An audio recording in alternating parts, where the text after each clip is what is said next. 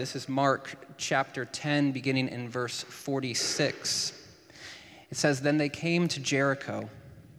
As Jesus and his disciples, together with a large crowd, were leaving the city, a blind man, Bartimaeus, which means son of Timaeus, was sitting by the roadside begging. When he heard that it was Jesus of Nazareth, he began to shout, Jesus, son of David, have mercy on me. Many rebuked him and told him to be quiet. But he shouted all the more, Son of David, have mercy on me. Jesus stopped and said, Call him. So they called to the blind man, Cheer up, on your feet, he's calling you. Throwing his cloak aside, he jumped to his feet and came to Jesus. What do you want me to do for you? Jesus asked him. The blind man said, Rabbi, I want to see. Go, said Jesus. Your faith has healed you. Immediately he received his sight and followed Jesus along the road. The word of God for the people of God. So there's a couple of things that I think we need to understand if we're going to really unpack these few verses in the broader narrative of the book of Mark. The first thing that we need to recognize is this is the last healing miracle in the entire book of Mark. And over the last 10 chapters, we have seen Jesus just getting his hands dirty in the lives of the people that are around him. We've seen him heal many different people. We've also seen him teaching with authority, and we've seen him raise questions in the eyes of the religious leaders at the time. People were not uh, ambivalent towards Jesus. It seems as though it was a love hate relationship with this guy, but you couldn't just be kind of in the middle on the fence. He had been engaging in what we can now call kingdom work when Jesus showed up announcing the kingdom of God is here, it's at hand, it's breaking in through me, and beginning to right the wrongs of the world, beginning to allow people to be restored into community, allowing folks like Bartimaeus to see again, allowing folks who have had uh, different ailments and, and issues to be completely and utterly restored, giving us a glimpse of what the kingdom of God looks like restoration, wholeness. And we see that through Jesus and through his ministry. We also see that in, in these last couple chapters that we've been looking at, um, Jesus is beginning to turn a corner in the ministry. It's not just preaching and teaching and healing, but now he has begun to set his sights on Jerusalem. There's a very deliberate shift in the book of Mark from chapters 1 up into the middle of chapter 8 where Jesus is, is engaged in ministry work and then he begins to teach his disciples what is about to happen. So, for the majority of the first few chapters, Jesus' ministry has taken place at the top there around Galilee in the north. And now he's beginning to walk south. And last week, the, the text that we looked at, Jesus was out in front and just resolutely walking as if he knew exactly where it was that he was going. So Jesus is leading his people down to the south, and now you can see in the, in the bottom there in the middle into Jericho. Most people would say this is the last um, big town before you get into Jerusalem. It's also worthy of note that when they say we're going up to Jerusalem, they really mean that. Uh, Jericho is situated about 825 or so feet below sea level, and Jericho is kind of, or Jerusalem is up on a hill. So their incline in the, the walk from Jericho to Jerusalem would have been some people would say about a thousand meters of an incline. Uh, so, very literally, they're going up to Jerusalem, but Jesus is also taking this on metaphorically where he is going, setting his sights on the cross, on what needed to happen for complete and utter restoration and wholeness to be uh, attained for us. So, we see in the book of Mark, this is the last healing miracle, and it's starting to turn a corner where Jesus is setting his sights on Jerusalem and the task at hand, and now we meet him in Jericho. I think it's funny how this story is introduced. It's like, and they arrived in Jericho, and then they were leaving Jericho and met a man. It's like, for Mark, what he did in, in Jericho wasn't a big deal. It's what he did as he was leaving, beginning to go towards Jerusalem. But this is the last healing miracle in the book, and this is also the only miracle in the book of Mark with a named recipient of Jesus' grace. We've seen, as I mentioned, all sorts of different healing miracles take place um, Peter's mother in law very early in the story. We've also seen a man with a skin disease, or some people would talk about leprosy in the ancient Jewish culture, it wasn't necessarily leprosy as we know it today, but anyone with a, with a skin ailment would be ostracized and cast out of the community. And this man that just desperately wanted to come back in, and Jesus touching him and bringing him back to, to, to wholeness and, and restoring him into the life of the community. A paralytic, all these people so far are unnamed. A man with a withered hand. This is how Mark describes these people. He describes them by their ailment, uh, he doesn't describe them by their name. A woman with an issue of blood, one of my favorite stories where this woman had been hemorrhaging for 12 years, and she thinks to herself, if I can just touch the hem of Jesus' garment, I will be healed. Jairus' daughter. We know who Jairus is, but we don't know much about the girl. All we know is that Jesus shows up when she has died, and he whispers those words Talitha cum, little girl, it's time to get up now. And we see King Jesus healing this little girl and bringing her back into community, into the arms of her father and her family, and into the plan that he has for her life, if I can speak so 21st century Americanish. Here in this story, it's as Jesus and his disciples, together with a large crowd, were leaving the city, a blind man, Bartimaeus, further than that, his name means son of Timaeus. So here we get Bartimaeus' name, and we also get his dad's name. And a lot of people would say that this is important because in the early church, Bartimaeus moves from the guy who used to be blind to one of potentially a prominent member in the early church. For Mark to name him and say that was Bartimaeus' story gives a grounding for some people to be able to say, that's the guy that we now know who has risen to prominence within the church. It's interesting, that's speculation, but it's interesting his story and where he came from. And we'll unpack that a bit uh, as we go a little bit farther. But it's the only miracle in the book with a named recipient, and that's at least worth pausing and thinking through. This story also ends the inclusio. Everybody say inclusio. It's pretty weak, but I'll give you a pass. It's okay. Um, it's this literary device that's framing this particular section in the book of Mark, from Mark 8:22 until our passage here in 1052. This, this couple of chapters where Mark is very, very, very focused on discipleship, what it means to follow Jesus, what it looks like to lay down your life, to pick up your cross, to follow Christ with everything that you have. It's this, this set of texts that's just completely and utterly focused on discipleship. In the first healing of the blind man in 822 and following, it's interesting because Jesus is brought this guy by his friends who desperately want their friend to be healed. And Jesus takes him kind of off to the side and, and spits in his eyes and rubs around. And do you see anything? Why? Yeah, kind of. See, see people, but they look like trees, is what the guy says. And then Jesus tries again. I think that's pretty neat. Um, not the image of Jesus that I was given as a child, but here Jesus, the first time didn't work and he goes back in. And most people would say that this story is symbolic of the disciples' lack of understanding that takes time from them to go from blindness to sight. And we see this throughout these few chapters where Jesus keeps saying, Hey guys, I'm going to die. I'm going to be handed over into uh, the hands of the religious leaders, and they're going to hand me over into the Roman authorities. I'm, I'm going to die. I'm going to be mocked. They're going to spit on me. They're going to beat me, and then they're going to kill me.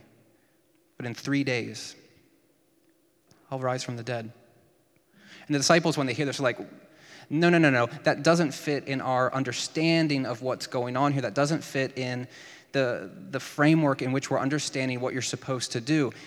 Every time Jesus announces this, which is three times in these handful of chapters, the disciples demonstrate themselves to not understand what he's talking about. First, we have Peter who kind of takes Jesus aside, and it says that he scolds Jesus, he rebukes Jesus. And Jesus, with that classic line, says, um, Get behind me, Satan.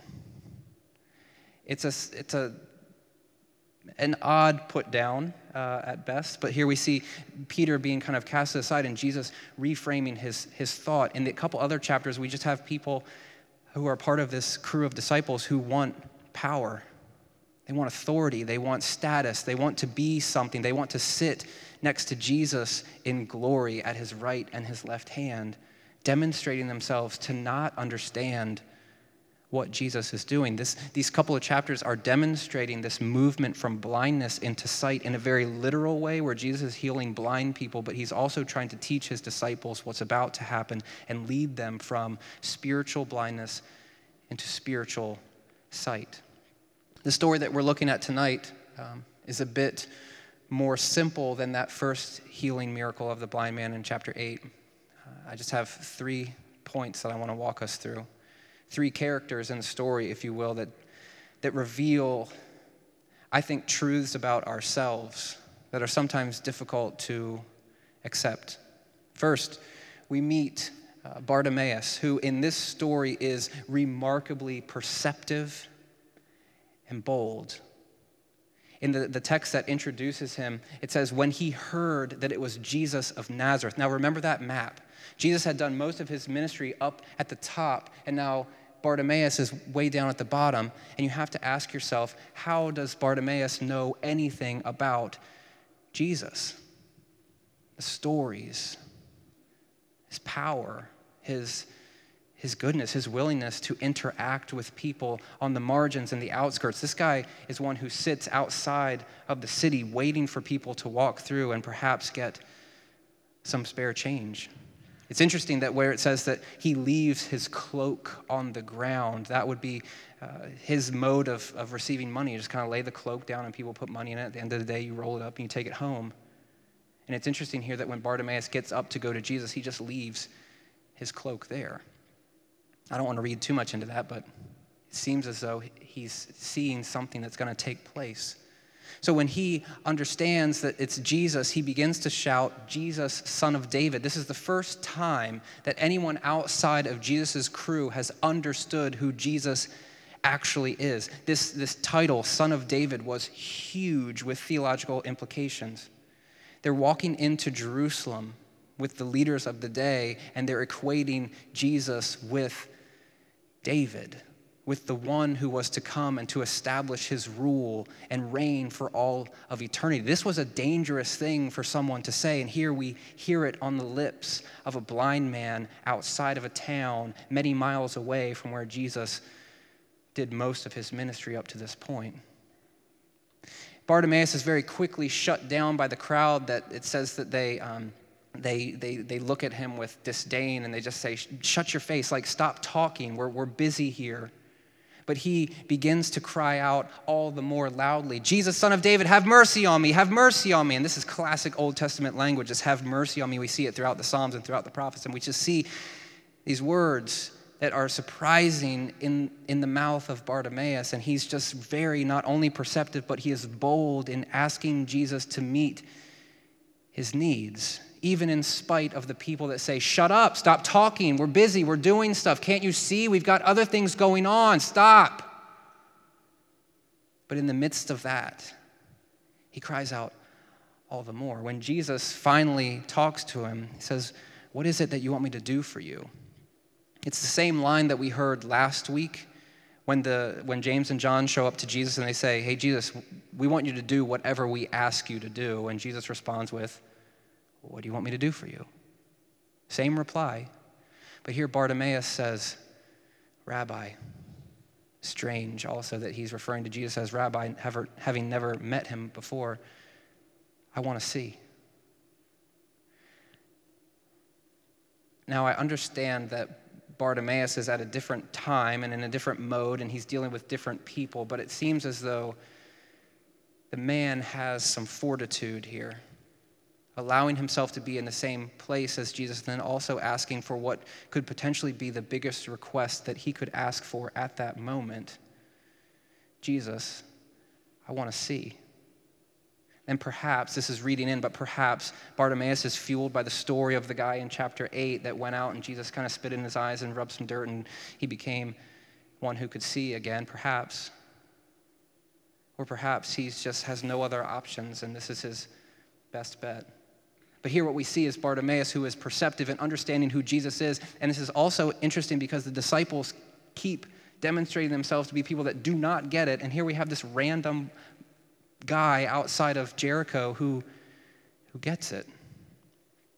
He's perceptive, he's bold in his request.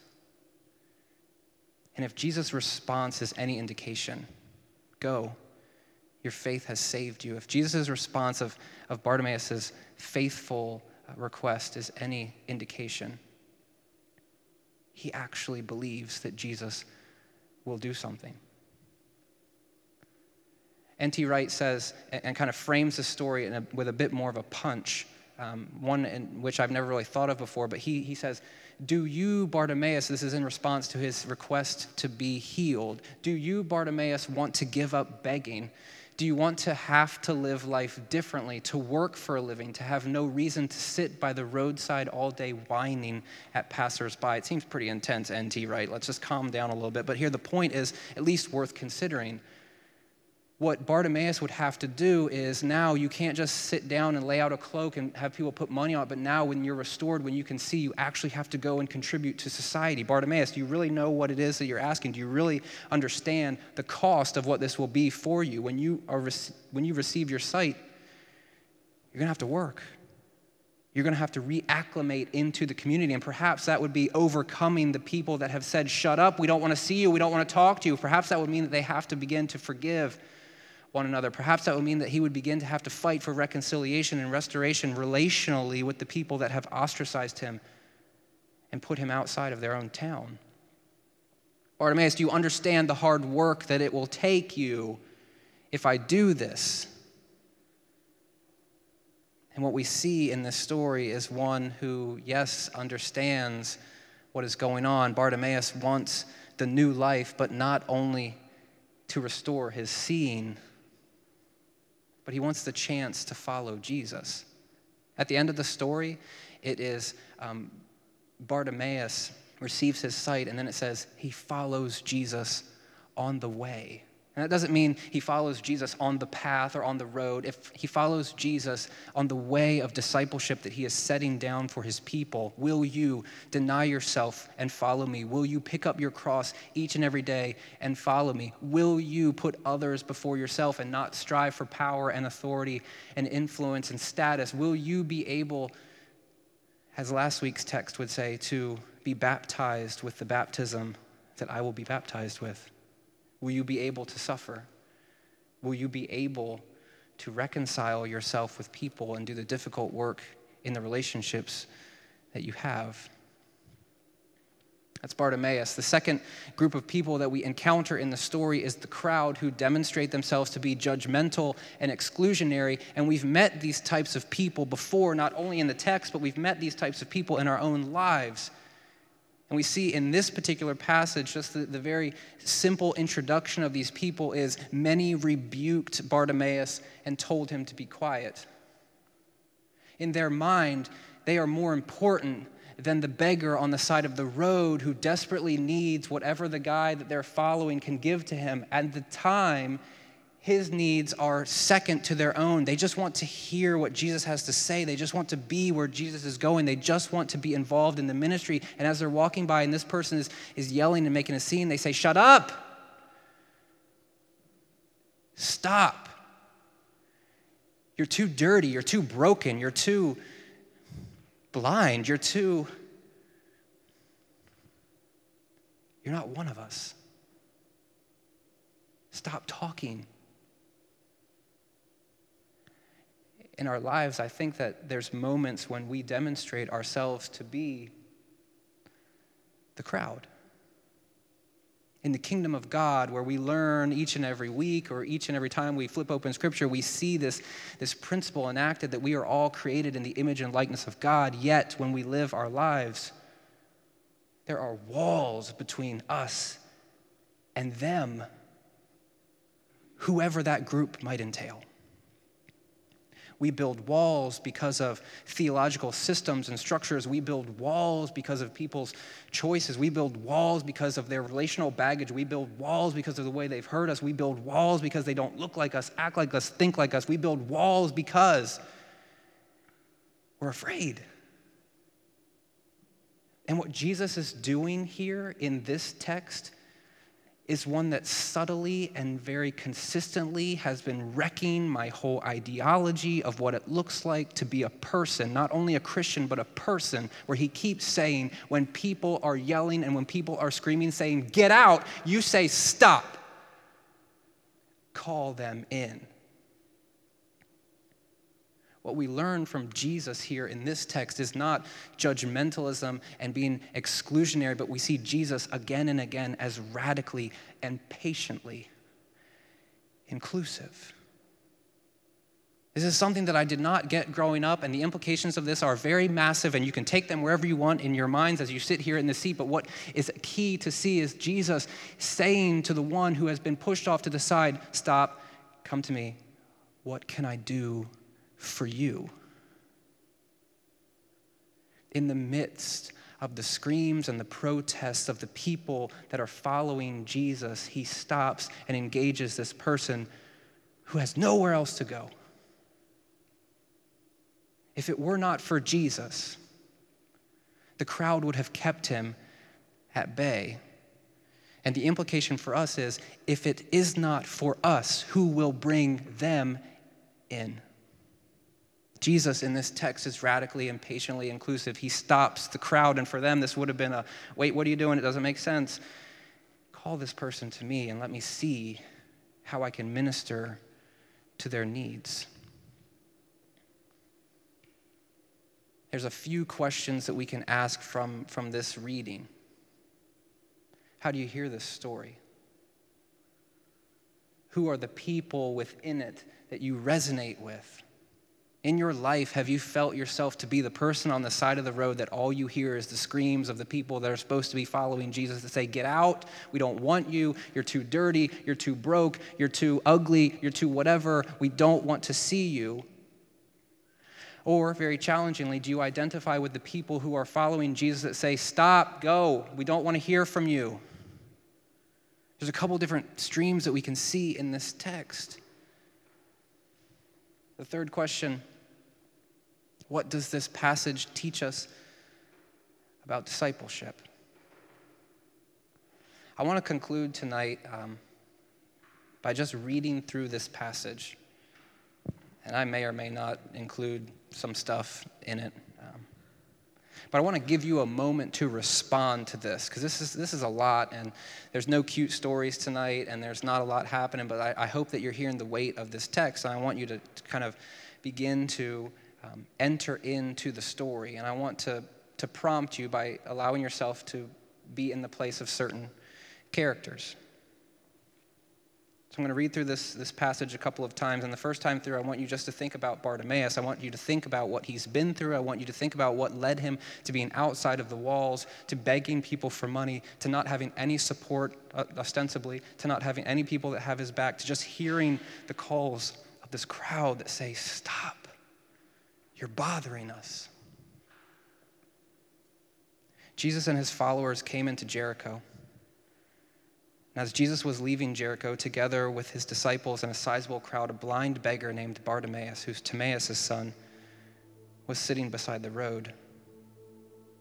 When he heard that Jesus of Nazareth was there, when he heard that Jesus of Nazareth was there, when he heard that he had a chance, when he heard that someone might be able to help him, to bring him back into the community, when he heard that Jesus, the one who's done miracles in the past, the one who has healed people, the one who has given sight to the blind, the one who has the potential, when he heard that Jesus was there, he began to shout, Have mercy on me.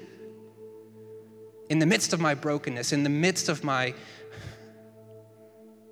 loneliness, in the midst of my desperation. You're the last chance I've got. Have mercy on me. Do something because I've got nowhere else to go. Have you felt like that? Have you been in a place where you're beside the road, where you're just crying out, Have mercy on me, do something, change something, restore me to community, to relationship, to love with you? Like, have you been in this place of brokenness and hurt and pain for many of us in this room, maybe not. But can you begin to identify with this guy? And then as he's sitting there crying out, hear the words of the people around him where they scold him and they just tell him, shut up. Nobody wants you. Nobody wants to heal you. We've got other things to do. How many times have you sat beside the road and you've heard those voices invade your mind where you hear the negative critiques of those around you that say, You're not good enough. You're not smart enough. You're not pretty enough. You're not wealthy enough. You're not this enough, that enough. Can you identify with this broken man that all he has is hope that Jesus will restore? And when he hears those cries, he doesn't cower in his own pity and self desperation, but he begins to cry all the more as if to say, No, you're wrong. Have mercy on me. I know that you can do this. I know that you can help me. I know that you can restore me. Please do something. To allow yourself to see where this person is and then begin to enter into his story, recognizing that this is the story of those around you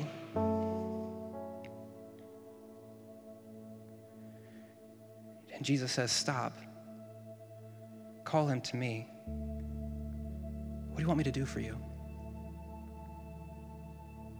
I want to see.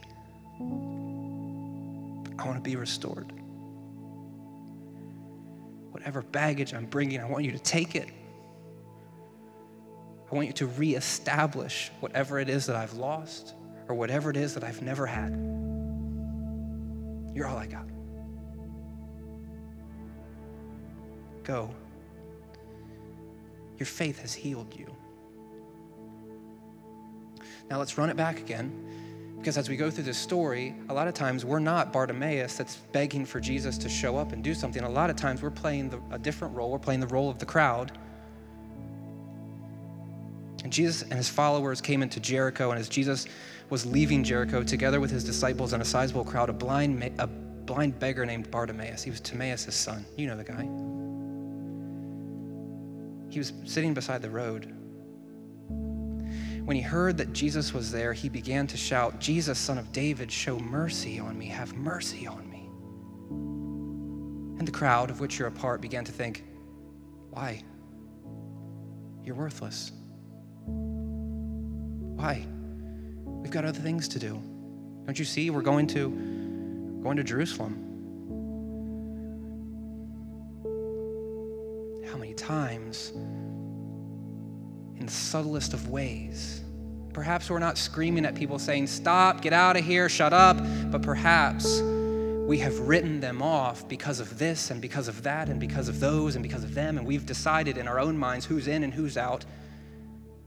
And in, in, our way of thinking, we're just following Jesus. And along the way, we're passing by blind Bartimaeus on this side and that side and this side. Shut up, stop talking, shut up. We've got places to go. You're not worth it. You're not in this family. I know your story. The implications from this text demand better from us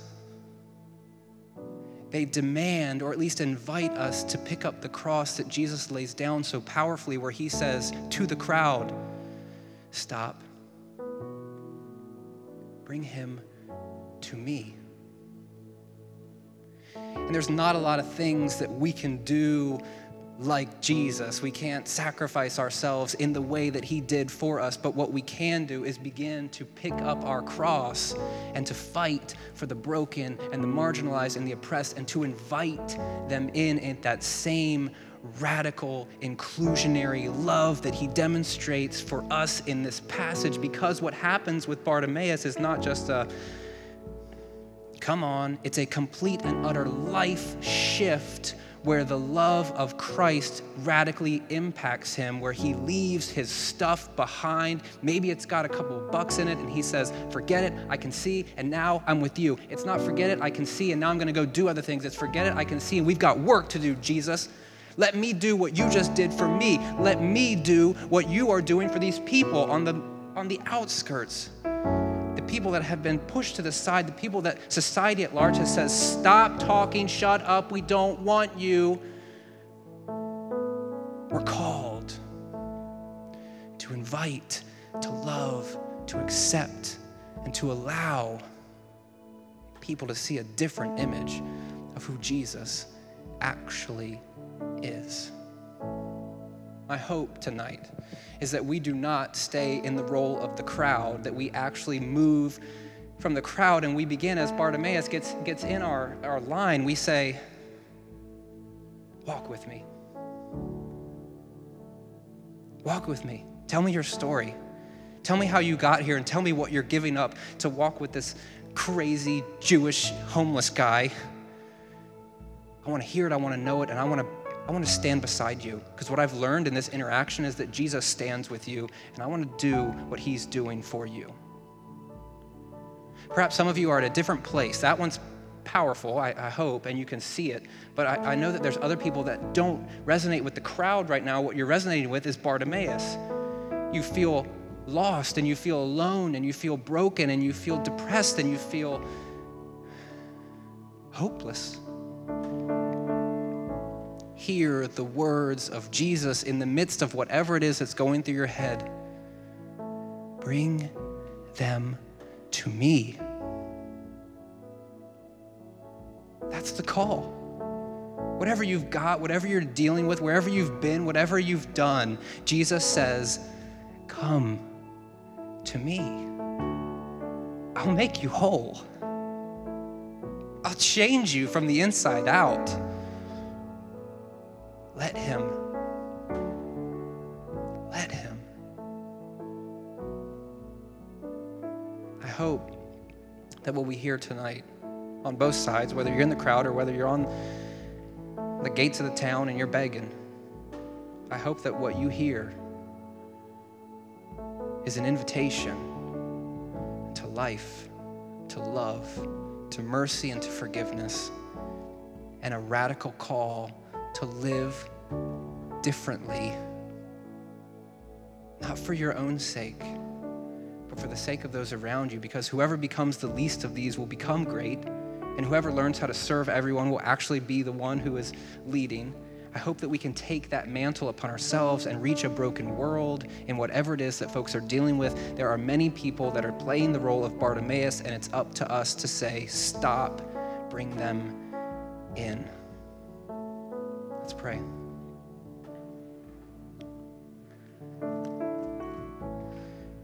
God, thanks that you can absolutely wreck us with your word and that you can allow us to see an image of your son. God, wherever I've taken it too far, bring it back. Wherever I've not taken it far enough, take us there. God, we know that you are doing something in our lives, and we are asking that you lead with power and that you lead with consistency and that you lead with presence.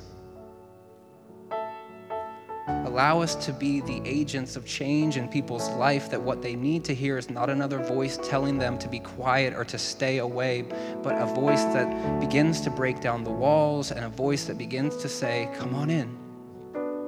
We've got work to do. Do it with us. God, I ask a bold request that you would allow us to have opportunities to minister to people that need you. And that, as your word says, we can count on the Holy Spirit showing up and guiding us. We're going to bank on, on that happening. And allow the folks in the room that need to hear your blessing and to need to hear your encouragement and that faint whisper where you say, I'm here God, we ask that it would not be a faint whisper,